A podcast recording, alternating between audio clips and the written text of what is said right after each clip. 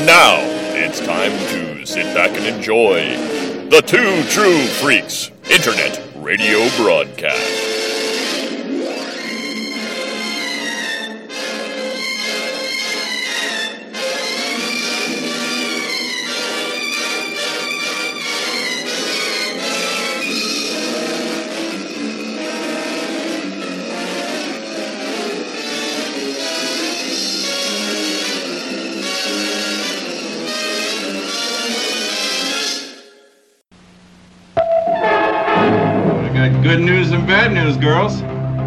Good news is your dates are here. What's the bad news? They're dead.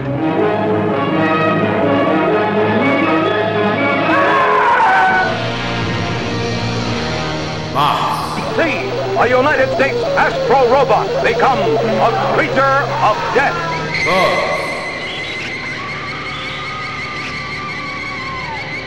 And babes. We have come here to this planet for one purpose only, to acquire breeding stock to repopulate our planet. Neil breaks the law. Shall be punished.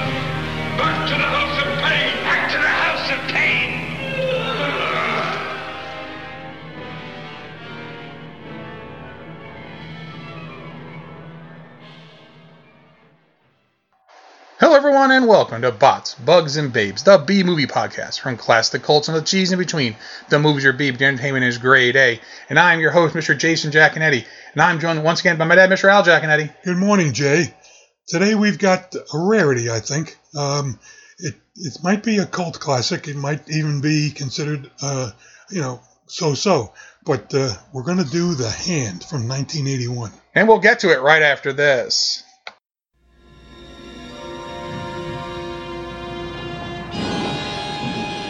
You think I've done something wrong, don't you? Mm-hmm. Terror he could not forget.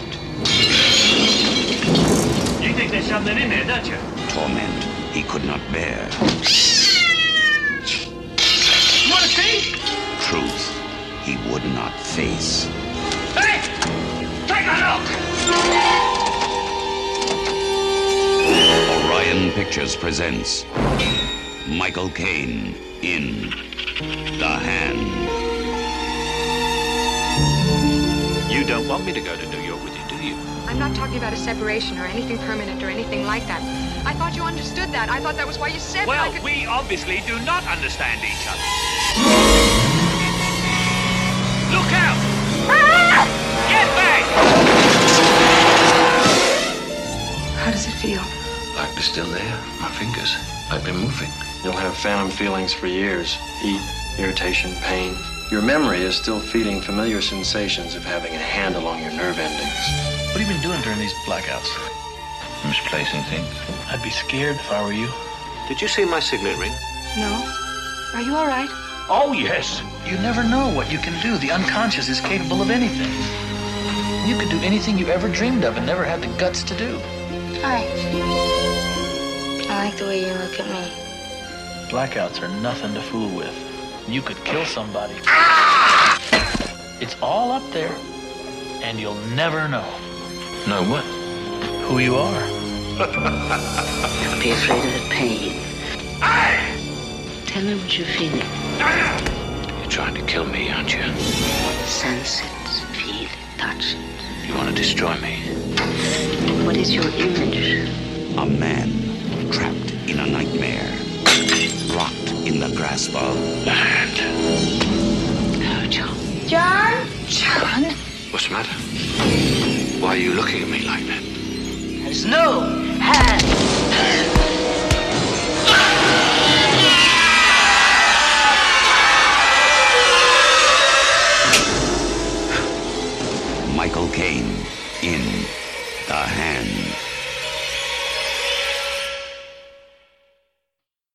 The Hand was released April 24th, 1981, with 104 minute running time.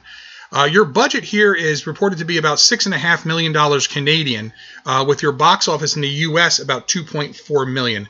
Uh, some of the numbers, again, like again, this is 1981 dollars, so conversions and worldwide and stuff, um, you know, always kind of a little Yeah, Canada's Canada's money uh, to the United States either fluctuates by 20 cents on the dollar either way all the time. Right. So, and your director uh, and writer is Oliver Stone. Now, this is Oliver Stone's second film. Um, this is the first one he made at a major studio, um, and this is long before Oliver Stone became Oliver Stone. Uh, you know, uh, where he would wind up going on to direct, uh, you know, many movies that are nominated for Academy Awards and became a very influential director uh, that he was into the 80s, into the 90s, and then current. Um, your producer here was uh, Edward R. Pressman, um, and your uh, for, your cinematographer was uh, King Baggot, uh, and your music was by James Horner. Now James Horner is of Yeah. course regular, you know, James Horner who did you know his music for everything else. Um, obviously, he's known for his uh, his film scores, um, including start right around this time he actually did. Uh, it was right after this was Star Trek II: The Wrath of Khan. Um, which is you know kind of which is more recent to this. I mean, Right. obviously Avatar and things like that as well. But Yeah, you, you don't think of James Horner as being, you know, in the in the early '80s. I mean, I, because he has a lot of scores coming in in the '90s and what have you. Yeah. Well, he No. was really young. Yeah. Well, again, I, I was surprised when I saw that. By the way, uh, you had you said Oliver Stone was the director here. Where he, the reason he even got to direct this movie is that he was the writer for Midnight Express. He wrote the script for Midnight Express, which became a huge hit. Um, you know, just uh, like three years earlier, and so uh, that which he, you know, he he dovetailed off of that into this movie, and then uh, after this one, he became much more well known for his other movies. Yeah. But again, it's it's hard. You know, when when you see the Midnight Express, you don't realize it was Oliver Stone who wrote the who wrote the the screenplay for it. Right. So your distribution company is Orion, of course. Uh, Orion, we all know, will later go on to be, you know, obviously for RoboCop and things like that. Orion is looked back upon by many people as part of the 80s. Um, and then Warner Brothers, of course, which is the major studio. Orion Pictures was not a major studio at this time. Um, Warner Brothers was, and this is the first of those. All right. So our story opens with John Lansdale, who's played by Michael Caine. Yes. Okay, so real quick, let me just put these in here now before I forget. So this is considered one of Michael Caine's paycheck movies. Um, he said he needed to put a down payment on a garage, so he made this movie called The Hand, which a number of different people turned down, in fact, including Dustin Hoffman and stuff like that, turned down the role.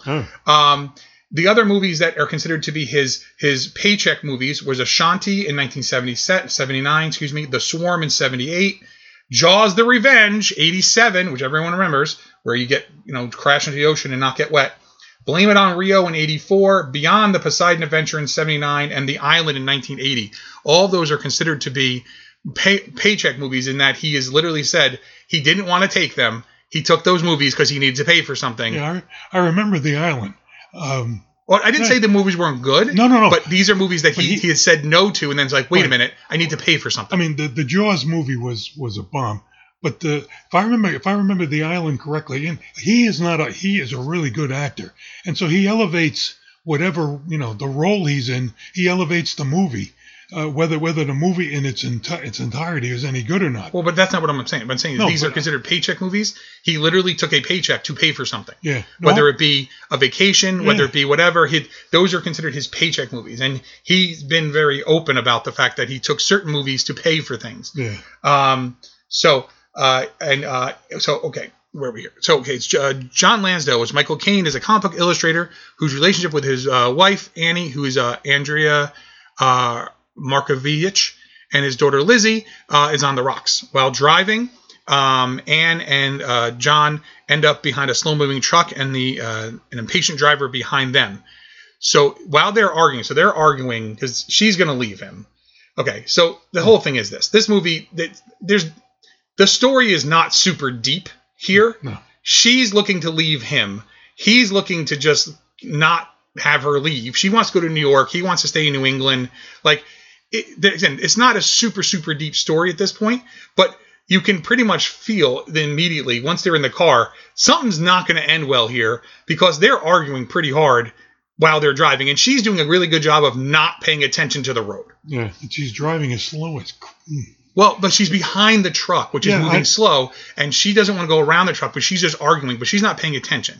That's the issue. So they, anyway, Well, so then they- you also have you also have a woman driver coming up behind them that wants to pass them. yeah, that's It- yeah, right, And and every time she tries to pull out the woman, she, they're right on the right on the bumper. right. I mean, it's a typical you know, you know, uh, scary scene because all three of them could, everybody in the truck and the two cars could, everybody could die. Right.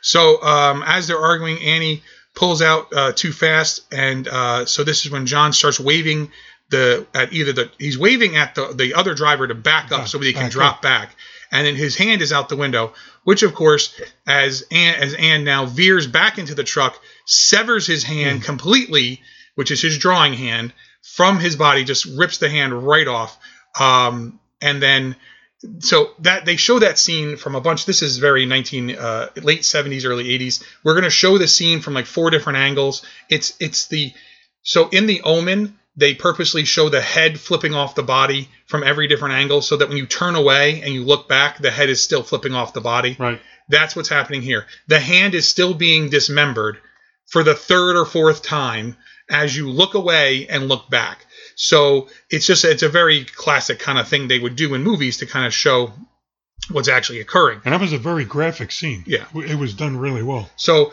your special effects were uh, Carlo Rambaldi, Rambaldi, which is of course the guy who we just talked about, who did the special effects in uh, King Kong '76. Yes, the one who's responsible, not the one who tried to save it. Right. Um, and he had said that in this movie he had to think real small compared to real big. And I was like, wow, that's what you came up with, Carlo. Good job.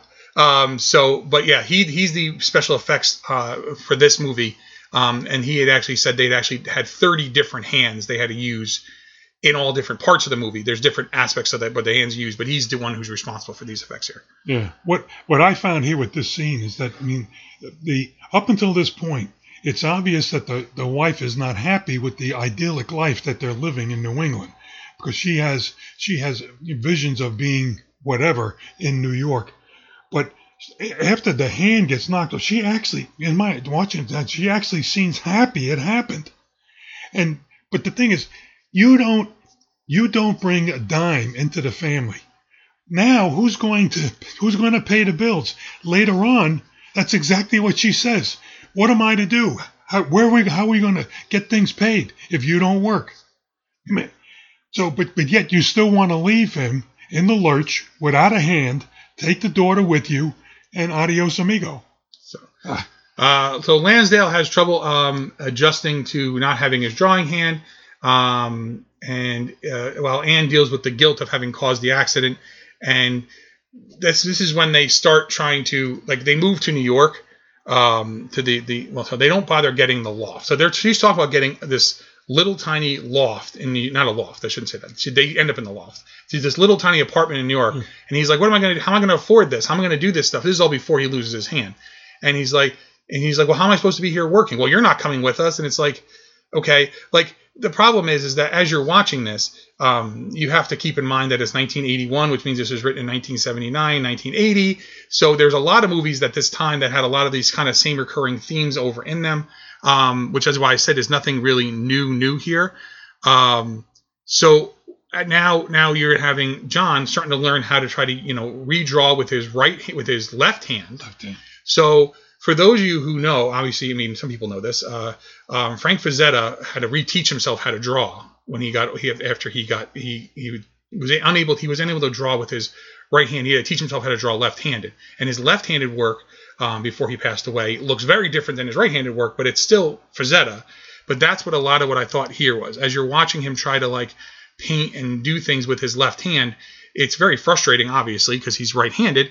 Um, but also it allows it, it kind of to me made a, had a parallel to what happened with Frazetta later on. Now this is many many years later. Frazetta would eventually have to do this. Yeah. What the the after after he's had, I guess maybe it's about a month or so, uh, month, maybe two months after the hand comes off, he then reads, he then goes and searches for the hand in in the bushes because they never did find it. Right. Well, the wife And- couldn't and- find and it. it. was more of a and it was a POV uh, shot uh, from the hand's point of view as he's Uh, he's you know stumbling through the bushes, and I thought that was that was a pretty neat way of doing it rather than having it looking his eyes looking down for the hand. Right. Well, the whole point of that is that now you're establishing that he's going insane and that the hand is not really alive and he's now it's it's although every one of those scenes wherever the hand has a POV, it's him. It's him. It's him losing his mind. Yeah. Right. I mean, the thing is, the, the the the like I said, there's not they're not they're not hiding that kind of thing. It's like it's not spelled out exactly yet, but it's clear that he's losing his mind. Right, but he goes to when he goes to the they give him a prosthetic hand, Yes. and and again now now it's another couple of months later. He seems to be taking it well. I mean, when his demeanor on the screen is he's no longer he doesn't no longer seems to be frustrated, except with his wife. Yeah.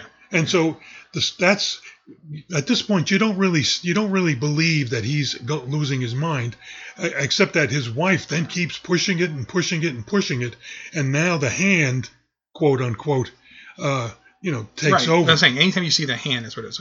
So they move to New York, where he where his agent uh, Karen uh, Wagner wants him to co-produce the book with David uh, Maddow, uh, who was played by Charles Charlie Fleischer. Um, Lansdale, however, begins to show signs of a mental breakdown. Um, so he looks at the original. He looks at he, so he he draws some of the pencils, and this guy's supposed to ink over them, but he's losing. He's saying he's changing the character. He's not keeping it true to who he is. And the character he's talking about is, is named Mandro.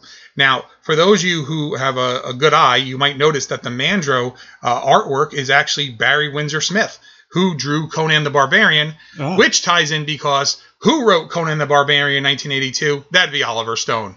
So that's where uh, he was writing for Conan the Barbarian in 1982. Yeah. So, and, um, and the, this is you, this is the uh, the surrogate writer that has now changed The artist, yes. the artist, and so when the artist changes Mandro uh, and it in, into something that uh, that uh, uh, uh, Lansdale he thinks is absolute heresy, he's making him a uh, he he's made him into a king without a queen, and that that's that Right, I yeah. think really you know hits hits him because that's his exact situation at home. Right. Well, it's also too he's changing the idea that Mandro doesn't think he just acts.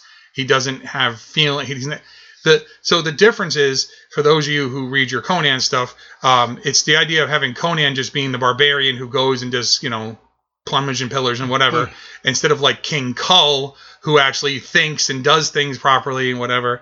Um, be that as it may, uh, And- that that that part of it is there. But the whole idea is that no matter what he's doing, it's he's losing who he is because Yeah. as he's drawing this, this other person's not just inking, this person's changing, Changing. and putting thought bubbles in, and, there should be no and- thought bubbles. And And if, and if he wasn't if he wasn't starting to get the deliriously crazy, the, his wife just goes even further uh, into into her like her life is now more important than his. Yeah. And you, you're Well, sitting okay, so she- you you wish that I mean to be perfectly honest, you wish that the hand would kill her. Right. Well, but that's the whole point. You're Yeah, supposed no, to hear. I, yes, You're supposed to hear. but. I'm saying I'm I'm looking at the movie. I'm saying, okay, I hope it doesn't happen at the very end, but let's get this woman out of this Right. movie. Well, so the whole thing is though, she's now studying yoga with um, this guy. Uh, you know what? I forget his name. Um, Brian. Right. Yeah. Yeah. All right. Um, Pretty and- boy. Yeah. Well, but he's a he's a yogi. That's what he is. So um, and so that's so she's studying that, and she thinks this is going to be her way. Of, I mean, she's basically just sleeping with him, and I mean, it's not even there. There's not even subtext, folks. It's text. It's- like right. literally, ex- except watching them sleep together, it's clearly text that she's sleeping with him. Um, but the whole point is, is that uh, she's now, you know, she's going to be independent of this, and she can, and that she's going to live her life and do what she wants to do, which is fine. But the problem is, you're the one who, you know, lap, lopped your husband's hand clean off, which is how you make a living, where everything's being paid for. Right. Um, anyway, uh, that aside, um, where are we here? So uh, Lansdale, of course. Uh, okay, so yeah, so the, so they okay, so they uh, Maddow uh, changes everything. Uh, they have the argument. Karen fires Lansdale, um, and then what happened after he has now marked up all the originals. He's now uh, gone through them all. Now he's asked his daughter, did she do it with the marker? And we know that it's the hand, quote unquote, doing it, but the hand is him, and it's him doing it during his subconscious. Like at this point, if you haven't figured out that like when the hand does something, it's him. I don't know what movie you're watching because it's it's on the nose, um, but it's there. Anyway, so where are we? Okay, so he loses it. Okay, so this is the point where he loses his signet ring, um, and Anne is unable to cope with his erratic behavior, um, and this is when um, he he storms out of the apartment, and then we run into the homeless man on the street, which is Oliver Stone, Stone. Um, in an extended role. Here's actually his first full time, his first, first full role in a movie where he got credit. He was in uh, the first movie as well. Um, and of course, now uh, as he as he storms away from the man, uh, the homeless man who's begging for money, the hand comes back and murders him. And at, again, at this point, folks, if you're thinking like it's still a hand, like it's it's clearly it, it's him coming back and killing him. So uh, Lansdale begins having hallucinations uh, about inanimate objects. Um, like the hand is actually part of the, the shower faucet, which we Oh. would see again. again That was, mean- that was a really good effect. Right, but again, it's being used over and over again in other places as well too. Yeah. So, um, but yeah. And now the thing is, he's he's his, his thoughts uh, are, are of killing his wife are now are entering his mind, Yeah, and it's yeah. starting to take over. Right. So, like we said, folks, this is where you can clearly see that he's starting to lose it. He's like it's his his grip on reality is getting less and less tenuous as we go. So, um, uh, okay, so he, he winds up going to actually teach at a small community college in California, which has offered him a job. Um, at, at, and so now, um, Lansdale, uh, oh, no, not Brian. I called the guy Brian before. That wasn't his name. I don't. I don't it's the wrong name. Brian's the Brian's the guy at the college. Um, doesn't matter. Anyway, so I had the wrong name on the yogi. The guy who's the yogi, I don't remember his name, but he's a jerk. So that's really what's all that really matters. he's a pretty boy. Well, but I don't. Yeah. So anyway, so um, a suggestion of um, his friend Lansdale rents the cabin, which is right off of the campus, and he's teaching cartoon. He's, he's teaching a cartooning class. Yeah. Now the problem is he's teaching a cartooning class, and I mean I'm not saying that these people in that room might not have looked like people in 1981 who want to take a cartooning class, but no one in that room is going to be able to draw a cartoon in that class. I'm just saying. Well, they would. They look like to be the most bored. They, they they've taken the class probably instead of taking some one that they know they'll fail. And uh, you take a class like this, one for the enjoyment and and for the fun of it. Well, I think part of the, they all look like they're taking it because they want to see the guy with one hand. Yeah, does it, Yeah, like it's it's for the freak show aspect he, of it. Because even when he asks a question, you know, they, they yeah they don't they, have they don't have a clue. they, they don't they don't have a favorite favorite comic strip. They have no idea. They have no clue. Like literally, they cannot be any more bored of this. And I'm I like, mean, why are you taking this That- that- class? that's what I'm saying. That's the next question, and you see it on his face when he when he realizes that they they don't want to be there. He he doesn't ask. Right. Then why are you here? Right. Yeah. So, um, while the majority of students uh, fail to show any interest in comic books at all, uh, Stella, who is played by Annie Mc, uh, uh, Mc, Mc, try it again, McEnroe, um, takes a personal interest in him, and she comes over, and now she's she's coming over basically to sleep with him. I mean, that's really what she's trying to do. So she's going to sleep with him to make sure she gets a good grade in her class because she wants to be a student forever. She doesn't actually want to do anything. I her character is really thin. I mean, she's there. I understand why she's there, but her character is so thin and she's so annoying. The, the problem is, and, and, and I, I'm not trying to, you know, again, I've never written a movie that's been made, right? I'm not Oliver Stone. But except for Lansdale, there's not one likable character in the Yeah, entire movie. movie. And you know he's the killer, and that's the guy you're rooting for. but there's no one you like. Who This- can you like? The whole the whole scenes the whole scenes of uh, the sex with with her um, is nothing nothing good happens out of all of that. You're right. No, but I understand. That's And- not saying it. But it's like it's so like you, you, it's not written like she cares at all because she doesn't. No one cares. Everyone has an ulterior motive. Everyone has a different agenda. The only people you like in the movie are the are Lansdale and his daughter. His daughter, you know, Oh, oh because yeah, the she's a little kid, girl, yeah. right? But that's it. So so a little kid who you're supposed to like. And the guy who's the killer in the entire movie. Those are the only two likable characters. Everyone else could die, and you're like, I don't, I don't care. Yeah. I don't care. I mean, with the st- the story goes, uh, Lansdale has a quote friend at the bar, okay, who so is Bruce McGill. That's Bruce- Brian. and right is supposedly uh, Another professor. another professor, but is also interested in this in this girl, and she's interested in him, and Oh well, no, hang on, slow down. No, no, no. No. He's interested in sleeping with her. She's interested in leading him on, so he continues to give her whatever she wants because Oh, he's a professor at the college and keeps giving her passing grades. Right. So she'll never sleep with him, but she's going to sleep with Lansdale because thinks she, she can get something more out of it. That's what I'm saying. The entire character is just you, you just don't like the character I at just all. I just think the sex scenes were thrown in just for the titillation. Well, but, but be, And- be that as it may, Dad, whatever. The whole point is she does nothing redeeming in the scenes when she has her clothes on. Right, and but it does. So- but it doesn't move the story for Lansdale one iota. It's just a diversion. Right. Yeah. well, Yeah. So, uh, okay. So they have. Uh, so now Lansdale and Stella have a romantic relationship. Um, but then she says that she's going to go to L.A. for a two-week vacation. Um, and that, and then Lansdale uh, is like, well, I'm not going to. I wasn't planning on going to LA. She goes, well, I don't want you to go to LA. I have friends in LA, and making it very clear that this relationship they have means nothing to her. She's just really using him too, implying that she's going to California with Brian. So he's going to pay for everything, and then she's going to stand him up, which is what she does. Um, not because of her fault, but it winds up happening. She's not there. Um, but that's when he uh, Lansdale gives her the the Christmas present, which is the the the nighty, right. right? And then of course the hand then kills her, um, which of course is him killing her. And then the wife and daughter show up because they're coming in, and now the wife finds that the the nighty, thinking it's for her, and he's like, "Yeah, it's for you." It clearly says Annie on the outside of the box, though, Right. right? Like the wife is so oblivious to everything that she can't possibly see that it doesn't say her name on it. Um, but be that as it may, the whole thing is that now what's happening is you, it's it's so clear that he is unraveling at the hinges, like he is coming apart at the seams, like his everything's starting to spiral out of control. Everything's he's he's now at the point where, um, you know, he's now killed the girl he's sleeping with. He's killed the homeless guy before. He's killed everything, and now he wants to kill his wife, and he's going to wind up having to. And so now, when confronted by Brian in the bar, who's drunk and accuses him of sleeping with her, he lies about sleeping with with Annie, and then uh, with um, um, Stella, excuse me, not Annie. Uh, and then so what happens is then he conf- they confront him on he confronts him, runs him off the road, and then he kills him on the road. He just kills him, right? I mean, the sorry, the hand kills him, right? And so now he's now killed him.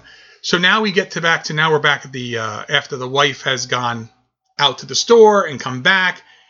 Lansdale is basically killing her, and the daughter walks in and says, "Stop, stop! You're hurting mommy!" Right? And he's like, "No, no, I'm not. There was someone here." So the daughter calls 911. Of course, the cops show up, and this is where we have the big reveal in the the fight. Well, the fight scene that happens in the garage, which actually took over three days to film, because he's fighting with no one Right. right? So he has to fight himself. Um, and for those of you wrestling fans know it like wrestling a match with a broomstick. That's basically what you're doing here. Um, but that whole scene is, I mean, it, I, I'm glad that's where the movie ends. That, that that it doesn't try to go on and explain it any further because it literally needs no further.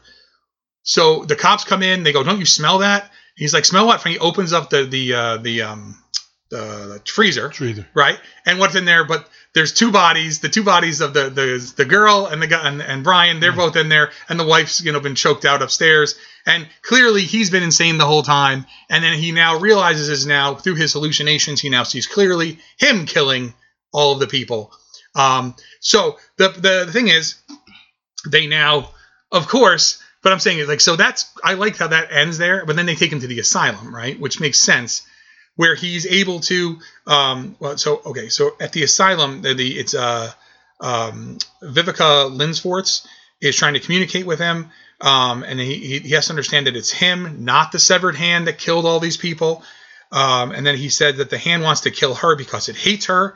And then suddenly uh, the hand appears and starts choking her, but he's now been he's actually now um, taken over the essence of hand and he's able to start he's able to loosen the restraints because one of his hands is now not restrained. Right. So I get it. He's only got one hand, but you tied the other one down anyway. I'm just throwing it out there. Look, if you learned nothing from Silent Night, Deadly Night 2, you got to strap the guy down because if he doesn't, he's going to get out. So, um, yeah. His chains are not made of chrome steel. Yeah, well, so the problem is, as I say, the problem. This movie uh, is again, it's very early. Obviously, it's at the very beginning of um, uh, the Oliver Stone, and it's kind of looked back upon as like, oh, it's that movie he made back then, right? Right. But everyone needs to start somewhere, and this is a movie he wrote and directed, and he's, you know, uh, Oliver Stone is a uh, weird duck. I think best way to describe it. If you ever hear him speak, or even when he like, even when he's like doing an interview in print, you're like, did he actually say the words in this order? He's not like, Yeah. he's kind of off. Um, and there's actually on the on the DVD, the Blu-ray, excuse me. There's there's uh, An interview with him, which is yeah, that that it's it's amazing. Yeah. I think it's 20 minutes long, and uh, he just rambles on. Well, he talks about the hand, and he was he was not he. Let's put it this way: he did not like The Hand after he made it, and for years he was, you know, he never didn't want to talk about it. But then, like I said in the beginning, this thing has become a has has gotten to be a cult classic, and you know, again, as a movie, it's probably a C. Yeah. And, and, and because it does have decent effects, and Caine does elevate the the story, but this is not uh, a, a thespian classic Right. by any stretch of the imagination. And like we said, Carlo Rambaldi is responsible for the special effects. Stan Winston actually did work on this film as well. A very, very young Stan Winston worked on the film as well to do some of the uh, the makeups and stuff like that as well. But he's not credit. This is not a Stan Winston movie. Yeah. You know, there was again. I I'm not remember. It, it, I wonder if it's called The Hands of Orlac. I, I don't Yep. think so. Yep. But there was another one with Peter Lorre. Yes. So the Hands of Orlac or, and the Beast with. Five Fingers. Oh, the Beast with Five Fingers. Right. He's a he's a pianist. Yeah. Yeah. So that so this is considered to be an unofficial uh, remake. Now the Hands of Orlac is Conrad Veidt, um, Yeah. which is uh, you know Conrad Veidt from the Cabinet Doctor Caligari and stuff like that. And then, um, but this is considered to be te- like not officially a sequel, but kind of like a reimagining or a uh, you know unofficial kind of like you know Right. retake on this. The Beast with Five Fingers um, was 1946, Right. um, and that's a, a Curtis uh, Siodmak um, screenplay. Um, the um, the thing is that this movie kind of it, it I don't know. It's 1981. This movie feels out of place in 1981. 1981. What are we talking about? Maniac. We're talking about uh, Friday the 13th. We're talking about like the horror movies were different. I mean, you're coming off of The Howling. You're right before The Thing. You're right before American Werewolf in London. Now, you're saying, Jay, you're naming top end movies. I get it. That's why this movie is not remembered because in a time when horror movies were like no joke, right? Like people put stuff on the screen. Again, the effects in this movie are totally fine. Are they on a par with Friday the Thirteenth and Tom Savini? Not even No. close, right? Is is this on the par with like The Prowler or a Maniac or where Savini was making like the most realistic looking blood and gore you ever seen in your time? No. But that's part of the problem. And even though Michael Caine's a good actor, and he Michael Caine is, is clearly the best actor in this movie. Like it's not even like your question, like, huh, I wonder if someone uh, he clearly is the guy who's like doing this for money because he's not doing this because he's like, hey, this is unless he had written the story, which he didn't, you wouldn't think like why would he be in this film? So that's what I'm saying. But part of the issue is that this movie kind of fits in a weird time. If it had been uh, several years earlier, it might have been okay. You had, you had a hit before. See, like I'm not even talking about movies like The Omen and The Exorcist and stuff like that, but because those movies were dealing with the devil and things. It's totally different. But like just someone killing somebody. I mean, we saw people kill people kill people in a more convincing way on film that year. You know, I mean, we I mean, even Friday the Thirteenth Part Two, the hmm. kills in that are more convincing sometimes than what's here because again, and I understand it's supposed to be psychological and it's like whatever, but it's just it's it this there's you're not guessing. There's no there's Right. no who's who done it. Yeah, like right. you know who done it. Yeah. It's it's Michael Caine. He's doing it the whole damn time, you know, kind of thing. So, um, Yeah. I, I looked at this as I, if it wasn't for Oliver Stone's direction yeah, this movie would be and lost. Michael Caine being the actor, You never if this had been Johnny Jones writing it and and and Bill Smith were the actors, we would not be doing this movie right Yeah, now. yeah. Well, the reason we did this, folks, and, and then this movie came out finally on Blu-ray. The the Blu-ray Yeah. came out this year, um, and I actually picked it up for Dad for Father's Day, and I was like, because it's one of the movies that we had. Now, it came out on VHS way back. I want to say in like 2017, not VHS, uh, DVD. DVD. And it was like a limited thing and whatever. Um, the the Blu-ray looks good. I mean, they cleaned Yeah. it up. They did a good job with it because all the stuff is there.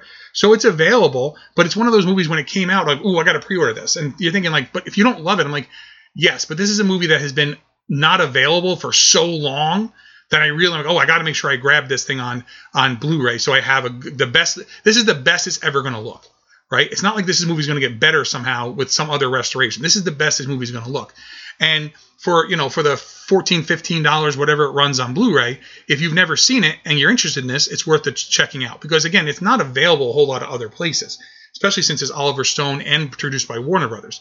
Um, and so that's one of the reasons why we're covering it here because it was just, you know, it came out and we're like, oh, okay, this is a new a new release of something that we hadn't seen in a long time, and I wanted to make sure we talked about it. So um, the other thing is, uh, um, as we when we were talking about this, the uh, Oliver Stone and Michael Caine actually became really good friends during this movie, and yet Michael Caine never appeared in an Oliver Stone movie ever again. Yeah. Right? No, but they they no no, but I'm saying they met. They, didn't know each other beforehand. They met each other on the on the thing. They became really good friends. They said they're actually great friends but he's never acted in another Oliver Stone movie ever again. Now, Oliver Stone movies don't really lend themselves to Michael Caine very well all the time, but let's face it, Michael Caine made a lot of movies in the 80s. He yeah. very easily could have been a small part as a general somewhere or as a, a, lawyer somewhere or as a whatever in one of his movies, but he never made another movie with him, even though they're supposedly really good friends. Yeah. Which I think is really funny because he's like, look, we made the hand. Let's not ruin our friendship with another one of these. You know, I mean, think some of the movies that uh, that Stone made, what Platoon, no, no, but okay, and, and but like Born on the Fourth of July, he could have been a lawyer, well, right? Yeah. Okay, or in, um, um, I mean, I know some people don't love it, but Natural Born Killers, which is the like it's like it's like an acid trip. But like Michael Caine could have been the guy on yes. TV doing the. He could have been a very small role, a one day in and out hitter kind of thing, but he never did it again, which well, is kind of know, funny. Small roles may not pay for another garage. No, but but literally, a but a voiceover is a telephone call. Yeah, it's all that has to be. You don't have to be there to do yeah. it. And it's just I just thought it was kind of funny that they're they're supposedly really good friends, but they never did another movie together. Anyway, so folks, that's the hand. Do you remember seeing the hand? Did you see this when it came out? Because I'm betting a whole lot of people didn't. It only made two and a, two and a half million dollars on a four and a half million dollar budget. Um, but again, uh, like I said, this is kicking off October. Now we uh, again in September, Dad and I talked about Kong 76 and its 45th. Uh, the hand is celebrating its 40th anniversary. Um, and during October, we like to, you know, pull at the end of the month, we try to go with a monster movie at the end. Um, now we're talking at the end of this month, we're going to talk about Monster on the Campus, a movie that actually has been actually requested because people want us to finish up the box set oh. that has Monolith Monsters. That's coming down the line and Monster on the Campus. So we're going to talk about Monster on the Campus. That is what we're going to talk about on Halloween. Um, also, remember, folks, uh, coming forward, uh, obviously, we're going to have our usual stuff, you know, in December when we hit a Christmas movie in there. We'll talk about um, anything that has to do with that. And then our usual end of the year craziness uh, on New Year's. So all that stuff is coming. And Dad and I will be coming back to the dark room in the new year. Uh, there'll be no more dark room episodes this year. I know some people have really enjoyed the dark room episodes, especially episode number three. Um, we've been we're going to hit that again, come back to that in the new year where we're going to go through them because there's only seven dark rooms. It's not like you have to blow through you know this as fast as possible. So all right, folks. So I think we're good with the hand, right, Dad? Yep. Okay. So uh, until we see you at the end of the month for Halloween, where we where we cover uh, the monster on the campus, keep those cards and letters coming, and keep watching the skies. This is Tokyo, once a city of six million people. What has happened here was caused by a force which, up until a few days ago, was entirely beyond the scope of man's imagination. Tokyo, a smoldering memorial to the unknown an unknown which at this very moment still prevails and could at any time lash out with its terrible destruction anywhere else in the world. Hi, folks. Luke Giaconetti here. I'd like to ask you a few questions. Do you like giant monsters? Or as they're called in Japan, Daikaiju? Monsters like Godzilla, Rodan, Gamera, King Ghidorah, or Mothra? Do you like more obscure monsters, such as Gappa or Yongari? Do you like giant heroes like Ultraman, or super robots like the Shogun Warriors? If you answered yes to any of these questions, then I think you might like my podcast, Earth Destruction Directive. I'm a dedicated fan of all things Daikaiju, and I'd like to share that with all of you. Please check out Earth Destruction Directive at twotruefreaks.com. Earth Destruction Directive, where we turn your Daikaiju dreams into city smashing reality.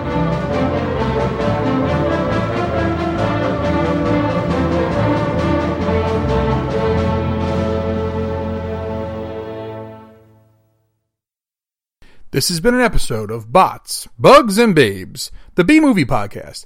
If you'd like to contact me, please email the show at bots, bugsbabes at gmail.com. If you'd like to find me online, I'm on Facebook under my name, Jason Giaconetti. I often contribute to the Two True Freaks Facebook group. You can visit my Facebook page, The Art of Horror Collective, and you can search the hashtag The Art of Horror Collective. On Instagram, find me under my name, Jason Giaconetti, and search the hashtag The Art of Horror Collective, as well as the new hashtag Bots, Bugs, Babes Podcast. I'm the only one using them. I'm also on Twitter at Jason Giaconetti, and you can visit my webpage at www.theartofhorrorcollective.wordpress.com. All movies, characters, stories, music, etc. are properties of their, their respective holders. This is a fan work, and any use of any property is purely for review, discussion, entertainment. So don't sue me. I ain't got anything anyway. There is no tomorrow. There is no tomorrow. There is no tomorrow.